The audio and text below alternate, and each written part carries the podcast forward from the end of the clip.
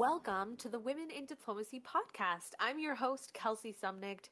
This episode is an extra special episode close to my heart, not only because it's part of the continuing series on environmental diplomacy, but this is also my Father's Day episode. So, of course, I invited to be my co host my very own dad. Hi, Dad. Hi, Kels.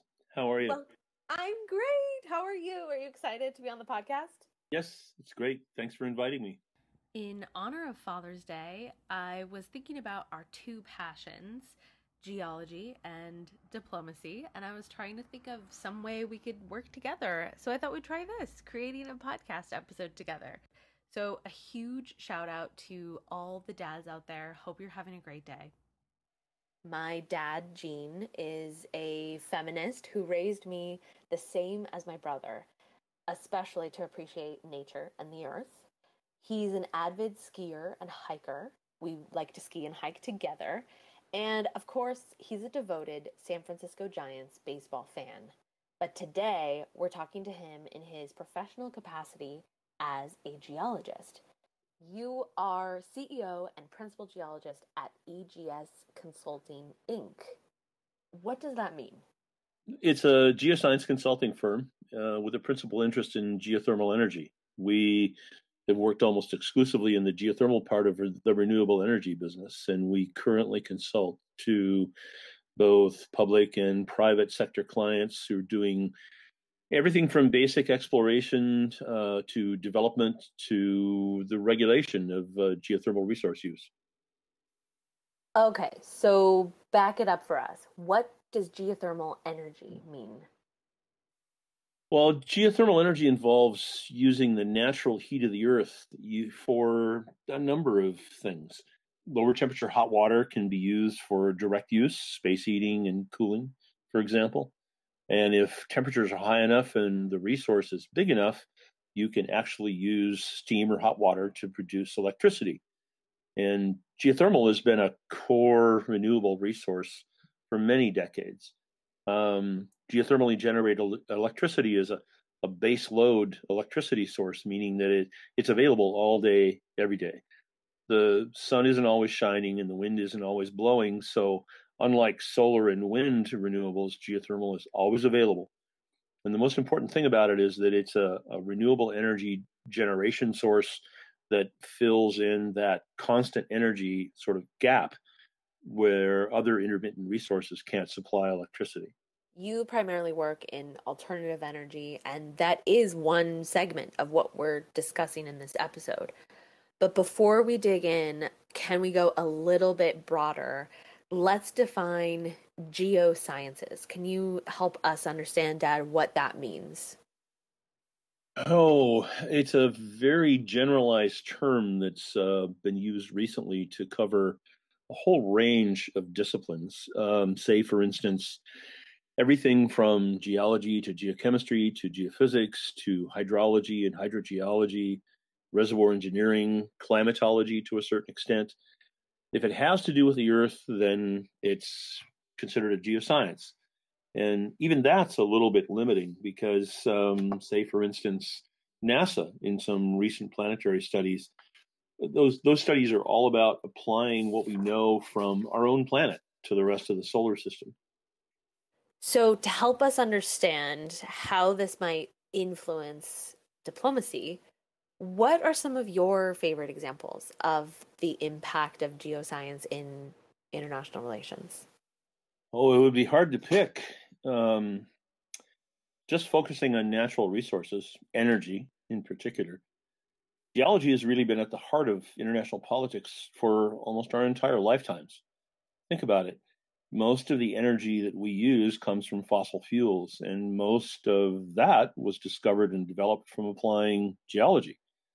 So, global energy supply has driven diplomatic relationships, national economies, regional politics, global conflicts.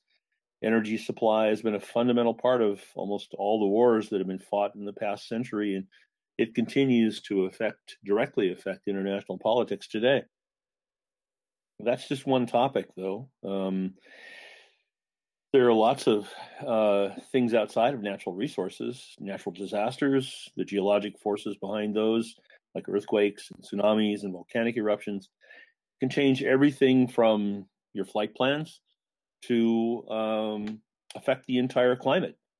And studying the geologic record from things like ice cores and lake sediments, that's really the only means we have of evaluating the long term past climate effects that have shaped and continued to control our environment.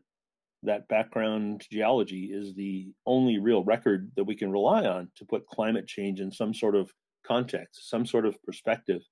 And, and it's how we look at what might happen in the future. Just so hard this week with the Paris decision, and then everything you say has just so much value. Well, um, it's an amazing what you can perpetuate when you decide to ignore the facts. And science, you know, geology is just one science that basically has looked at uh, handling a very complex set of facts from the Earth system. And it's a complex series of feedback loops and interactions that we don't really understand everything about it, which is why it's difficult to project the effects. But what we what we've learned over time, especially addressing things like like climate and climate variations, say in the last, well, I don't know, ten thousand years, basically the rise, the period of the rise of mankind. Uh, what what we see from the geologic record and from just even the recent history is that the climate on our planet is a lot more delicate than we thought it was. And we th- always think of major, huge changes, like I mentioned, volcanic eruptions and things like that. Yeah, sure, those are dramatic changes, but sometimes, sometimes very subtle thresholds can be crossed, and it's almost impossible to work back past that threshold. We just don't understand what those tipping points are unless we consider the geologic record. And that's why it could be crucial if you are thinking of embarking on a career in environmental diplomacy, this work is critical now. And I'm really excited about the panelists that we've chosen to talk to today because they will kind of shed some light on women in geology and how they've built their own careers. But all three of these women also work in kind of cross discipline capacities, I would say. What do you think, Dad? I mean, can you just tell listeners a little bit about why we chose these three women?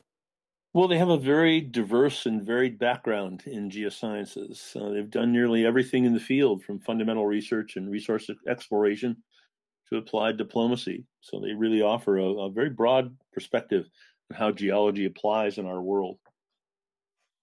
Awesome. Let's meet them. Okay.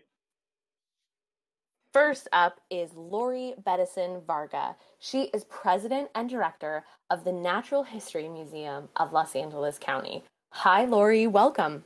Hi, Kelsey. Hi, Gene. I'm happy to be here. we are so excited to have you. So, tell us a little bit about where we find you and what you're up to. So, you find me at the Natural History Museum. As you said, I have been here for 20 months. Uh, the Natural History Museum of Los Angeles County has three museums. Uh, the main one in Exposition Park, uh, La Brea Tar Pits Museum in Hancock Park, and then the William S. Hart Museum out in uh, Newhall. And uh, I think that this uh, museum, uh, everybody should know, is one of the largest in the United States in terms of collections. And we are part of an international group of museums that are working together on collections and on science projects. And there's 12 European and North American museums that are in this alliance. We serve 1.3 million visitors a year at the Natural History Museum. And we find that our mission to inspire wonder, discovery, and responsibility for our natural and cultural worlds is particularly important right now at this moment in time.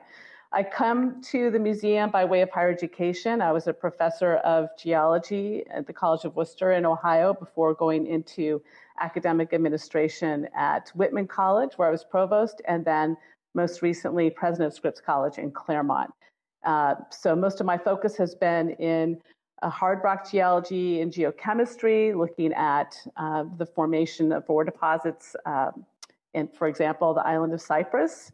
And uh, but these days, actually, I'm not much into doing the field work, but I am an administrator, uh, really taking to heart uh, my role in facilitating people's work, uh, and particularly at the Natural History Museum, that mission of uh, educating uh, the public about science. And it's a very exciting time to be in that role, and a very important time, as we know. Absolutely. So if any listeners out there find themselves in LA, stop by to say hi to Lori. Next up is Bridget Ayling. At the University of Nevada, Reno, she is director of the Great Basin Center for Geothermal Energy. And she's also associate professor for the Nevada Bureau of Mines and Geology at the Mackay School of Earth Sciences and Engineering. Hi, Bridget. Thank you so much, Kelsey. It's wonderful to be on the show, and um, I'm really happy to be here. So, thank you for the invitation. Um, yeah, as you mentioned, so I'm director of the, the Great Basin Centre for Geothermal Energy, um, and I've been in this role for just over a year. I think it's about 14 months. Um, and I'm also an associate professor, so um, I'm working for um, for the Nevada Bureau of Mines and Geology which is actually the, the Nevada State Geological Survey. Um, and in, in Nevada, um, our, our, state survey is part of the university. So we are part of the University of Nevada, Reno. Um, and I, am really enjoying the role so far. I, I moved here from Australia. Um, I was working for the Australian government for uh, 10 years and working in geoscience. So I've always been working in geology in some way. Um, and prior to that, you know, I was um, at school. You know, I had a PhD um, and a bachelor degree, um, which were you know broadly in, in geology and earth science. Um, but my, my current focus now though is, is geothermal energy, and I've been working in geothermal for quite a while, and I'm really passionate about geothermal. It's it's renewable energy um, and we find it, you know, so many places around the world. And being in Reno is is wonderful because we have so many resources in in the Great Basin region um, and in the Western US more broadly. So, um, so my work really is um, a combination of um, kind of outreach through my role as director of the centre. Um, and educating the, the public about geothermal and what it is and where we find it and why we care about it. Um, I also do research. Um, so a big big question for geothermal, you know, is where do we find new new resources and how can we find them more economically um, and reduce the risks to actually drill for these resources. Um, and also teach. So I teach classes here at the university and supervise students. So I have quite a broad, a broad range of activities, which is um, proving um, interesting, and I'm really enjoying it so far. Fantastic. Yes, I am really looking forward to gaining insight from your work on alternative energy and the impact that it has in, in international relations. Great. And speaking of students, our final guest is Melody Brown Burkins. She is Associate Director of the John Sloan Dickey Center for International Understanding and an Adjunct Professor of Environmental Studies. She's also Chair for the U.S. National Committee for the Geological Sciences. Hi, Melody. Oh, hi, Kelsey, and hi, Gene. Wonderful to be here with both of you and both Bridget and Lori. So tell us, where do we find you? What have you been up to? Well, I you can find me at Dartmouth College, where I am both. I serve both in a managing directorship of the uh, our international program, sending students around the world, bringing the world to students and faculty here on campus with programming, with guest guest lectures, with discussions about topics of the day and international uh, affairs. I'm also an adjunct professor in environmental studies here, and I actually got my graduate degree long ago from here in earth sciences and environmental studies. So way back in the uh, interdisciplinary, way back in the 90s. Um, and then, so I teach. I teach students science policy and diplomacy, which is a new uh, uh, course I created and has doubled in its first two years. Um, it's very uh, experiential. The students uh, role play in various uh, in ways of interacting in the different science, technology, policy um, issues of the day. They learn about power structures, about how you get good ideas to political uh, influence makers in short but credible, uh, peer reviewed, highly uh, important that these are very strong facts to our political leaders. So that's the course that I teach, and it's done it's done quite well. Um, internationally, yes, I'm I'm the chair of the U.S. National Committee for the Geological Sciences, and people may not know there are these national committees to sciences uh, managed by the U.S. National Academies of Science, Engineering, and Math. Um, this is one of many, uh, one of 17, I believe, that are managed there in different science fields. And we have delegations of US geoscientists that go to uh, international assemblies about the geosciences, about um, about uh, governance of the geosciences, standards for geosciences. And I led uh, the first almost all women, women majority uh, uh, uh, delegation of U.S. women geoscientists to the South African General Assembly um, last summer. So I do. I just got back from Paris, where I'm also working on science policy and diplomacy, connecting um, the International Council of Science. There's a planned merger of the International Council of Science with the International Social Science Council. Um, so I'm part of that with also with the national academies, seeing the U.S. voice and trying to merge those two ideas: a, a vote on that merger will be in Taipei, and I'll be on the U.S. delegation. So I think both of geology, um, geosciences, environmental sciences, and I also work internationally on trying to get greater science collaboration. Um, and just in two weeks, I'll also have a, a, workshop here for US and Canadian students on science policy and diplomacy in the Arctic, as that's a big region internationally and for the US. And we will be doing a model Arctic Council with my colleagues from the University of Alaska Fairbanks, which is similar to a model UN, but about the governance of the future of the Arctic. Wow, this is amazing. Thank you so much for sharing. Um, because I think what I also love about some of the examples of your work is that it took a leading lady to see the need and then create some resources to to fill that need. Oh, thank you. Well, I'm always curious about motivation uh, and what what got you interested in in geosciences. Can you can you tell us something, Lori, about what uh, what got you interested in earth science? Oh yeah, very clearly. So I grew up in Long Beach, California, and uh, as a high school student, uh, I was, you know, I actually was pretty afraid of earthquakes. So I took a course between my junior and senior year uh, at Long Beach City College. It was, uh, you know, for rising seniors, uh, and it was called Earthquake Studies. And we did a lot of field trips. Uh, the professor was amazing. We went out in the field uh, many times. Uh, went up to visit UC Santa Barbara and went out with folks there. And I just fell in love with with the science. And so, as a senior in high school, I was specifically looking at geology undergraduate programs and ended up at UC Santa Barbara, of course, right? Uh, and kept on with that kind of passion, uh, focusing on uh, hydrothermal vent systems, which were, you know, just newly discovered as I watched a NOVA program in 1979 on those uh, as a senior in high school. And so that kind of got me into that whole mode of um, thinking about plumbing systems and the oceans and carried all the way through to my PhD with that particular kind of love and inspiration. That Nova was about the first, uh, the first um, uh, specific, the Pacific Spreading Center dives, wasn't it? That's right.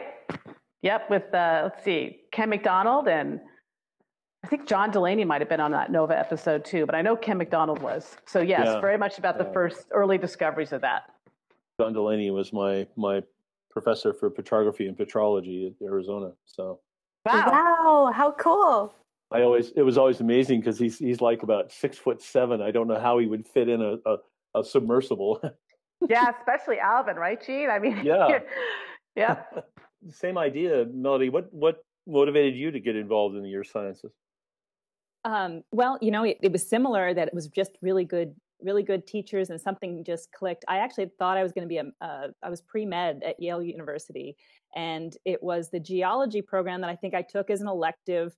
That I had uh, Professor Brian Skinner, who was uh, kind of a legend, and just you know, he was this person I'd seen his name on books, and he was just uh, uh, he taught the intro geology course and took us all in a van outside of the city. I'd grown up in Fairbanks, Alaska, and in some parts of California. New Haven, Connecticut was a big city for me, and we got to go in a van and go out in the Connecticut countryside and look at rocks and draw rocks. There was art. There was it was you know group dynamics. We were bouncing ideas off of each other, and this was not my normal class that I had everywhere else. And I absolutely fell in love with the, the style of teaching, the getting out in the field together, working as a as a you know as a collaborative group. Um, and that just stuck. And all of a sudden, my major became geology, and my graduate thinking became geology, and uh, I stuck with it. It's been absolutely fantastic. Yeah, I know for me, I, I started out thinking that I wanted to be a chemist. And uh, the best thing that ever happened to me is my faculty advisor said I should take this class in mineralogy and getting out in the field and seeing yeah. things. The geologists, the geologists were having a lot more fun. They had a lot. We had we had a lot of fun. Yes, we did. So, Bridget, same question. What what was your motivation? Well, I I feel like I discovered geology or earth sciences really young. I think I was probably like you know seven or eight, and I grew up in New Zealand. I'm from New Zealand and grew up in rural uh, Hawke's Bay, which is um, kind of a coastal area on the east coast of the North Island of New Zealand. And on that particular area, there are a lot of limestones. And um, on, the, on the property where my parents lived, um, there were some limestones. And when I was a kid, I'd bring home some of these kind of fossils and um, and rock samples home to mum and dad, and you know show them what I had, and um, and they I guess recognized my interest and encouraged me to you know kind of pursue that. So my my dad's an engineer um, and so he was he was pretty sciencey as well. Um, but you know i kind of you know we had a lot of outdoor trips as kids. My sister and i would you know go out camping with my dad and my mom and hiking. And so we kind of grew up in the outdoors and you know there's a lot of outdoors in new zealand and um, a lot of active um, processes that are happening so um, that was kind of the start for me. And, you know, so I was reading books from the public library. Um, we weren't really doing, you know, any kind of uh, geology at, you know, at um, primary school, but at high school I did all the sciences, you know, biology, chemistry, physics. Um, and again, there still wasn't really like a geology focused um, course yet. There was maybe a small module in the general science um, kind of course, but I still knew that that was what I wanted to do. And um, by the time I was finishing my high school and about to go to university, I I knew. I thought, yep, that's what I want to do, and um, and I never looked back. So that was um, I did my undergraduate in, in, at Victoria University in Wellington in New Zealand, um, and there's a, a great a great program there and wonderful field trips to you know head out into countryside to map and understand what was going on um, it's also the home of the Antarctic Centre, and there was a very strong program there to do research in Antarctica uh, in the in, in, the New Zealand dependency, which is the Ross Ross dependency, um, with the Scott base, which is the New Zealand Antarctic base. Um, and so through my undergraduate, I finished my bachelor's and did an honors honors degree and got into um, paleoclimate um, and was lucky to get down to Antarctica for my thesis kind of work, which was amazing. Um, so uh, yeah, so it's been a long road, you know, and, I, and and since then I've just had some incredible opportunities to to travel to you know pretty exotic locations like Mongolia and India, and I've been back to Antarctica again for another different study, and um, and obviously the US. It's been amazing to be here too, and just see this wonderful landscape um, that we have in the in the US. Um, so I've had a pretty, you know, uh, a long-standing passion for for geology and earth science, you know, but um, there are so many options as to how you apply that. You know, you don't have to just be a professor, or you know, there's there's so many um, opportunities for different types of jobs that you can work in that enable you to have that kind of career. Yeah, we talked about that a little bit in, in my introduction. It's just it's such a, a broad range of disciplines and a broad range of applications and it's you know so many things that it applies to um, just an open question for all three of you um, what sort of obstacles did you face as a woman pursuing a career in geosciences i mean it it hasn't always been um, you know, a, a woman friendly career. It was always mm-hmm. looked at when I was getting into it as being kind of like a, a, a man's job. So uh, I'm interested. Um, so this is Melody. I would say uh, I remember hearing early on as I was a geologist that uh, in some places, and I believe it was Australia, and I'm sure it's not no longer the case that women weren't allowed in mines. It was uh, like with submarines; it was considered uh, unlucky. So yes, and I remember being also waved off of a career in paleontology because they didn't really think. I just remember being waved off and feeling like this was odd because I knew a lot of young men were doing it. Um, so I think there were some presumptions that women didn't necessarily uh, young women didn't necessarily this wasn't necessarily the career for them early on. It was when i went to field camps where i saw more women and saw women in uh, teaching that all of a sudden i realized i could do this too and i could do very well in it. You know i, I would say Gene you're right that there's certainly that kind of sense about it and as as melody said you you know as a, a woman geoscientist you, you uh, so all of us have heard uh, different examples of um, you know why women shouldn't be doing this. Uh, like I can remember my first job interview, and the person who was interviewing me said, "Well, you know, this is really tough stuff. I don't think you really want to do it." Um, and that was before I went on for my master's. But I would say this: that I think the important aspect to probably all successful women who've gone on through their, you know, all the way through to graduate work and stayed in the field is it's a combination of not just seeing women do it, but really strong male mentors. And I think I would just say that it really is incumbent upon uh, both men and women to support and promote uh, all, actually all students, but to really ensure that all students are getting equal support through the process. We know there's a leaky pipeline from uh, bachelor's to master's to PhD, and there's a leaky pipeline from um, professors, uh, women not going all the way through the tenure process. Uh, so we, we, really need everybody supporting uh, women geoscientists. I agree.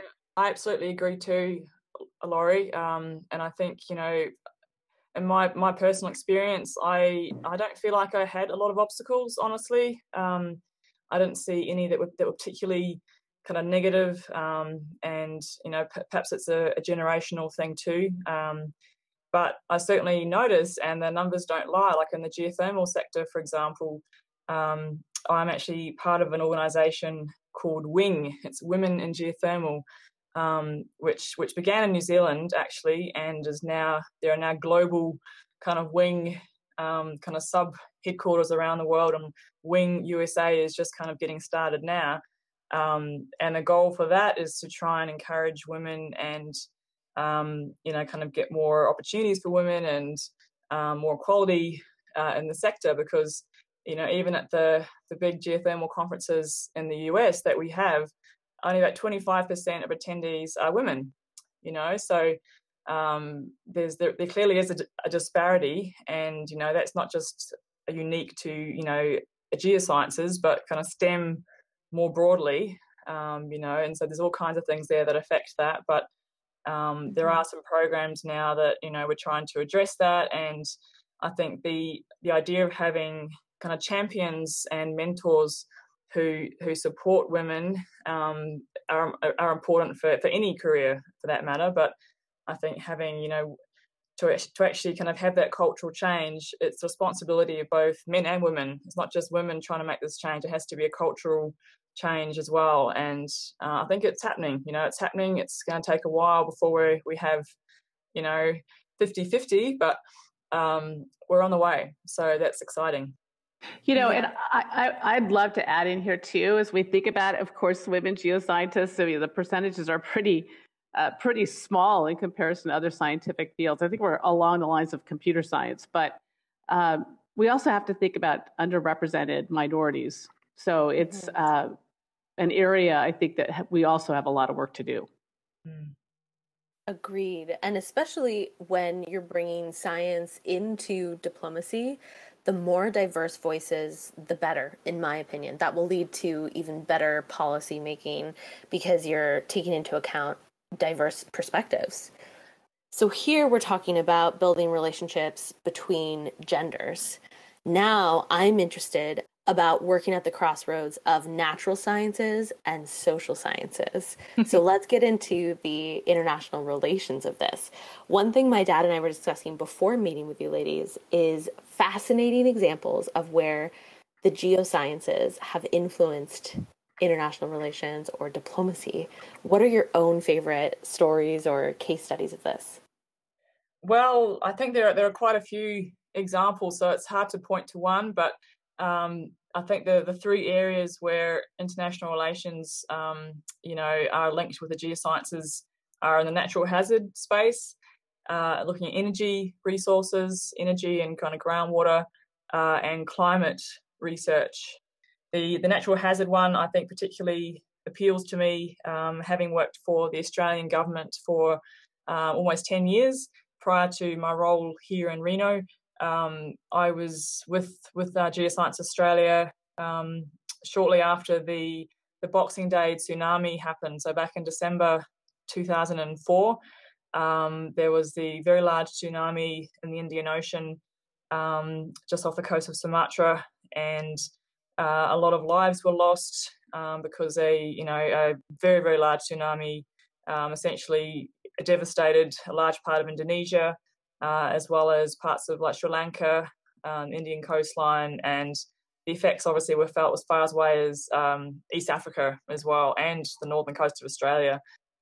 And after that event, uh, a number of nations um, worked together. I think, including the the US, Japan, um, and, and the United Nations as well were involved, I believe, and Australia, um, and you know set up uh, an Indian Ocean tsunami warning system, so that for future earthquakes on that that on that subduction zone that you know pretty much tracks the whole coastline of Indonesia, um, may actually have some warning for future tsunamis. And of course, there was another tsunami on that same kind of trench um, a couple of years ago um, that had less loss of life because they did have some warning.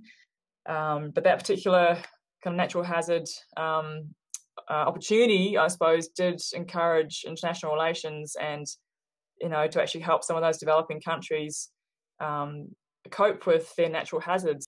It's really kind of our, our duty um, as as good citizens of the world to, um, you know, try and work with these countries and help them manage those hazards one of the uh, things that actually made me realize that there was this thing out there called um, science diplomacy that caught my fancy um, back in the in the early 2000s was when I was um, asked to be a part of the uh, U.S. National Committee for the Geosciences. When I first was asked by the national academies to join, um, our first we had a, a, meeting and we went to the Volga- uh, went to see out in Portland the volcano da- disaster assistance program with the United States Geological Survey, and this program is a is a cooperative partnership between USAID and the Foreign Disaster Assistance Office and the USGS, the U.S. Geological Survey, that um, is invited to different countries to reduce their volcanic risk and develop um, uh, developing nations give them some support in developing uh, um, uh, resilience to volcanic hazards.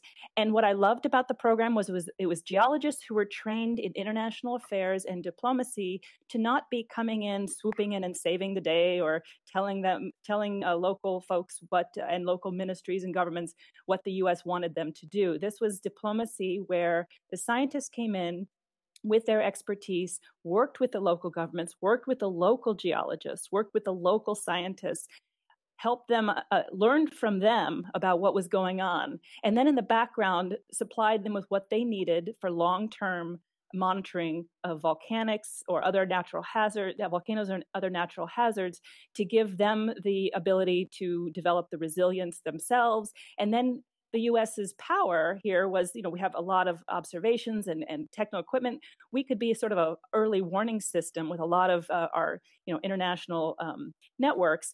But these small developing nations now having the United States come in and provide them and, and work with them and learn from them now was able to have this back and forth uh, relationship with the volcanic the volcano disaster assistance program at the USGS.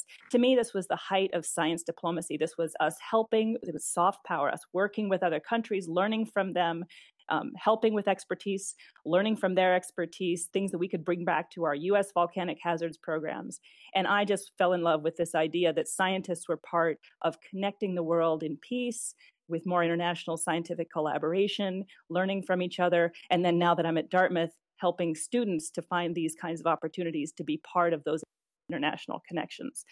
Yeah, in my experience, it was extremely effective um, during the Mount Pinatubo eruption in the Philippines. I was still working for Unocal Geothermal at the time, and they had a you know a number of interests in the Philippines, but it was amazing. It, it essentially it essentially built the Philippine Volcanologic Institute within months. For me too, I remember when there was the volcanic eruption in Iceland that essentially stopped travel and uh, diplomatic travel to a huge event I mean, in the case of the earth sometimes it will not stop what it's doing just because we have certain politics. And i think geologists have a huge role to play that we need to welcome the sciences in more to help us understand. I mean essentially be you you all are translators for the earth to help us understand the earth in, in my opinion and we're getting close to climate issues too. Yes. Yes, indeed. I was just thinking about that as as uh, part of this work that we're doing with museums in Europe is trying to impress upon uh, the need for understanding uh, biodiversity loss. And it's hard, right? Because I think people have some sense that they understand that there's loss. Uh, you know, Europeans, I don't think, clearly we know now, don't question much what's happening. But in the US, I think it's really increasingly incumbent upon us to think about this as a global system and that we can actually record what's happening and it's happening at a much faster pace than what anybody thought. Um, you know, I think about Al Gore standing on a glacier talking about it being gone by 2030, and it's actually going to be gone by 2020. I just feel like the, the museum world is starting to really see the responsibility we have in articulating the value of our collections holistically around the globe as a record of uh, the biodiversity and how it's changed, particularly in the last hundred years as we've entered into the Anthropocene. Yeah. And I want to say, as what I enjoy is is really here in um, the university system, as you, as both Lori and, and Bridget know too, is that we can also show the next generation, young men and young women, that this connection of science and policy um, to actually affect change and create collaborations to for the benefit of our global society is possible. And that's really what's wonderful to see them young scientists who say wait i can be involved in international policy too? Or you know policy young policy government uh, majors recognizing that science and technology are important to their future as well. You see that sometimes it's an uphill struggle to convince people that they aren't disconnected from nature. I mean a lot of our society and a lot of our politics seems to think that we just operated in, in a sort of an independent bubble. Yeah, you know, Gene, I'm glad you raised that because at the Natural History Museum, we have uh, an urban nature research center. And five years ago, they ripped out the we ripped out the uh, parking lot in the front of the building, the north side of the building, and put in a beautiful nature garden. And the whole purpose is to be not just a museum of natural history, but a museum of living nature. And we have a lot of programs, citizen science programs. Uh, we do this with school kids all the way to, you know, anybody, any resident in the county can submit information into our, a variety of our research programs so that um, they're partners in understanding, helping us understand and map the biodiversity of LA County. You know, we can't get into people's backyards. So we need people to help us make those observations. And we've even launched uh, a city nature challenge because we know over 50% of the world's populations are in cities now. Um, and this year, there were 16 cities in the U.S. that took place in this with us. We launched it last year with Cal Academy, and next year it's going to be a global uh, city nature challenge. So I think you're right. I think it's a critical aspect of educating our young people today, as well as you know the adults uh, who are living in these environments, that we are a part of nature. An open question to everyone: What would you say to someone with a non-technical background to convince them that the value of applied geoscience thinking or applied science. What would what would uh, what would you say to convince them of the inherent worth of, of the sciences? Especially the international policy community. What do they need to hear to integrate more scientific opinions? Well, I, I think the the core of of you know any science is really that that search for knowledge. You know, it's knowledge seeking and um, using, you know, trying to uncover, you know, fact to help you make better decisions. You know, especially for, for policy and. Um, you know, it's important to have that appreciation for, you know, for, for geosciences more specifically, I think, because everything around us is is based on the geosciences and most things, you know, that are around you in your room right now came from under the ground. You know, whether it's um, products that were derived from petroleum. Um, so obviously, we, everyone knows that petroleum is used to make gasoline, so you can drive your car around. But everything else, like makeup, plastics, you know, clothing, toothbrushes, um, there are so many products that also get derived from from petroleum and fossil fuels. Um, also, mining. You know, our mobile phones have about 40 elements in them and these come from mining various deposits underground. Um, so our our modern way of life in our society is, you know, 100% dependent on things that we extract from the subsurface. Even even like clean energy, like solar solar PV. You know, solar PV. You think, well, okay, it's, it is renewable, absolutely, but to make those solar PV panels, you still need to extract uh, materials from from underground. Um, there's some particular um, elements in in solar PV panels that we have to mine, um, and same with wind turbines. And so, really, I guess what I'm trying to say is, you know, geosciences underpin everything around us. You know, and so you could say you're not a scientist and that it's not so important, but really it is. It's you know, it's it's critical to our way of life and our ability to actually um, progress and advance and you know to, to create options to, to, to manage climate change or um, reduce poverty or you know have um, fresh water. Everything revolves around having you know geoscience as the core i think. Um, mm-hmm. well bridget just gave a, a really great i think summary statement for for everyone. I think i would take a, a step back and say just for the community at large, I would hope that people would understand uh, what really um, scientific thinking does in a larger um, scale in terms of what's a theory as opposed to what's an opinion you know just trying to help people understand that when when we talk about scientific theories that we're talking about things that have substantial evidence and fact behind them that these are not just opinions. And i really believe strongly that as we're going out uh, talking about science in general, uh, this conversation around what's a fact, what's not a fact, what's opinion, what's uh, what's a what does it mean to to talk about you know 98% of the world's scientists understanding the facts behind climate change and and not accepting uh, what I see as this this dialogue around uh, uh, you know, well, that's your opinion. Here's my opinion.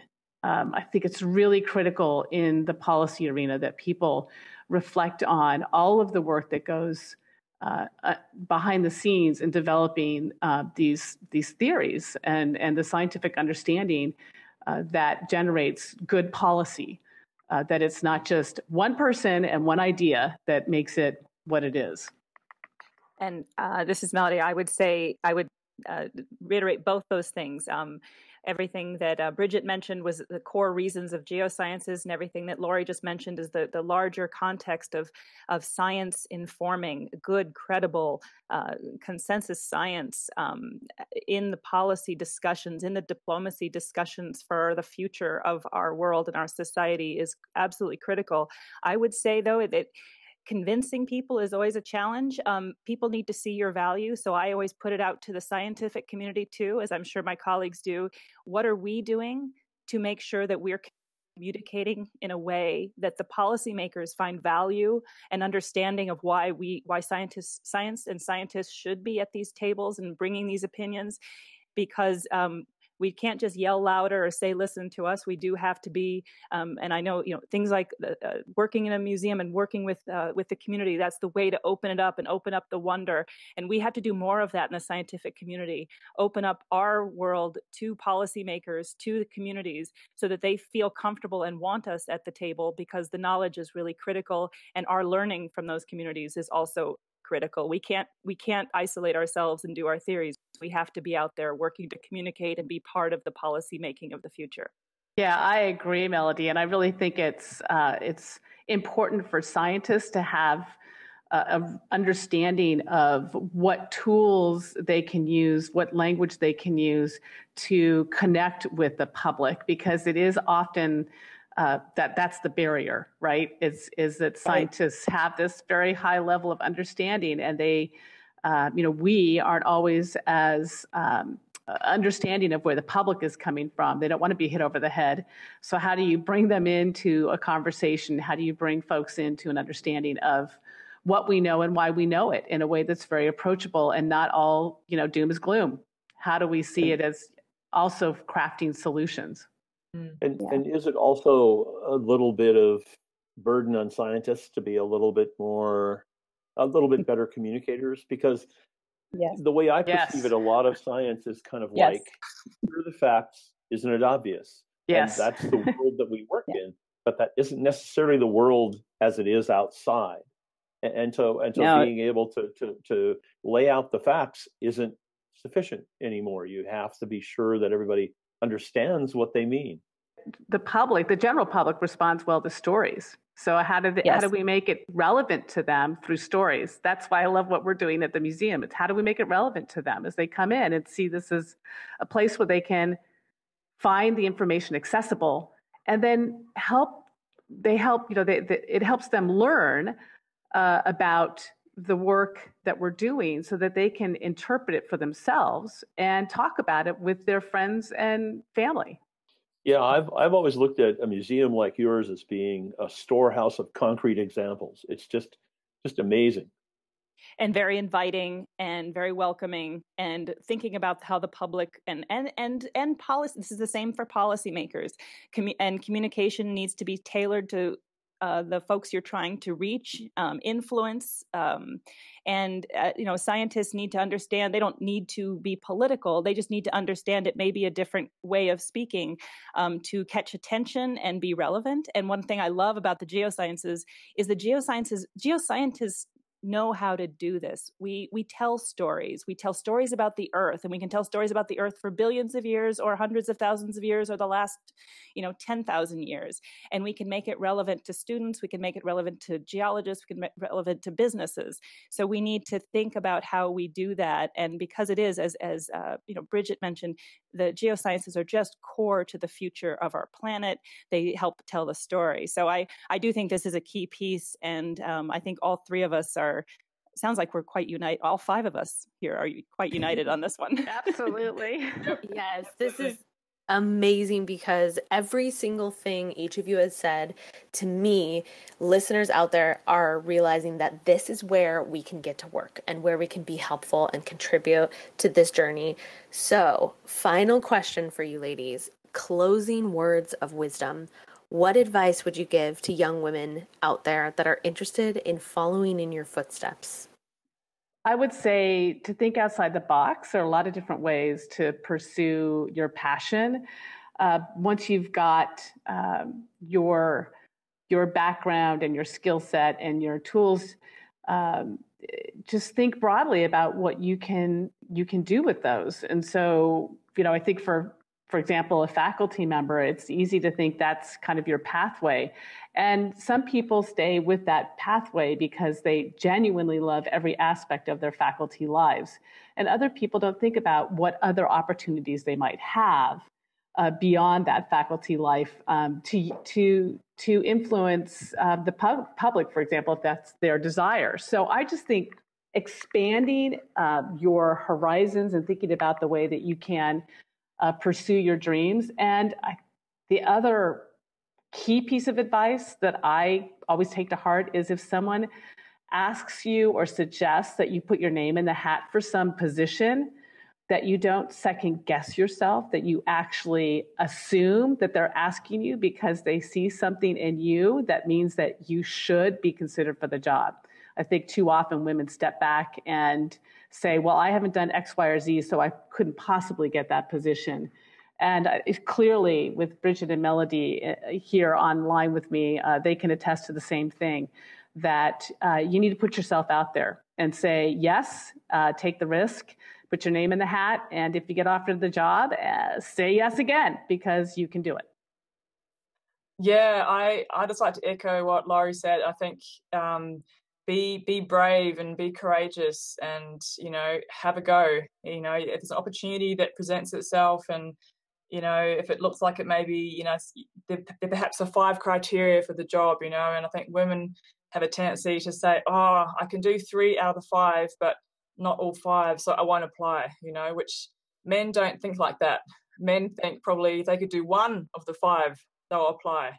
Um, so exactly. yes. have, have, a go, put yourself out there because what's the worst that could happen, you know? And um, I think part of that um, kind of journey is find find mentors um, to support you and give you some guidance and also champions within your your workplace so wherever you are working i think it's important to to have someone who's who's not a mentor but who is your champion you know so what kind of help you move forward and be kind of keeping a, a bit of an eye out for you as well so you're not just on your own kind of floating around wondering you know how you're actually going to move forward um, I think the other thing for me is yeah, be open to opportunities um, because you never know where they might lead. You know, like my career path has been um, quite you know quite interesting, and I never would have forecast that I'd be working in Reno, uh, directing the centre here, and working as a professor. Like even five years ago, that would not have been on my radar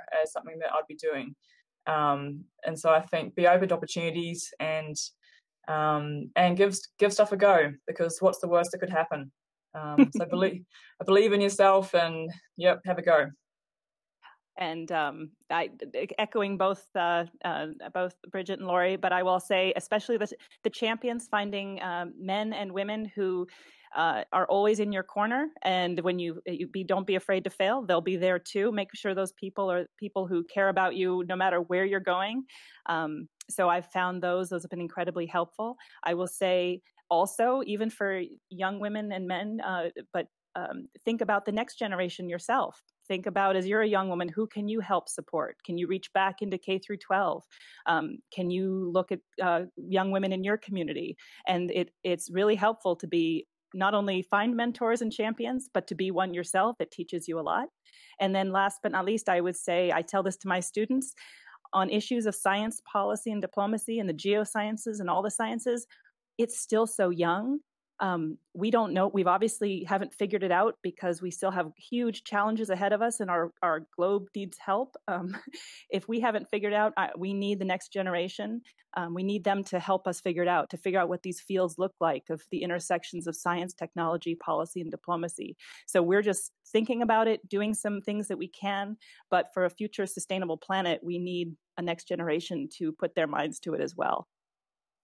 And as the sole male on the panel, I'll chime in and say that we're not going to meet those kinds of challenges effectively if we're ignoring 50% of the population. And I think having women involved is, is a great, a great factor.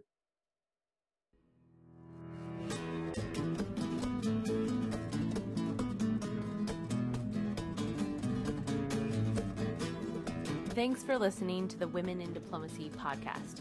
The theme song for this podcast is Misty Moses by the musicians Rodrigo y Gabriela. A very special thanks to Rubyworks Records in Dublin for allowing use of this song for educational purposes. For more information, check out theforeignpolicyproject.org. And thanks for listening.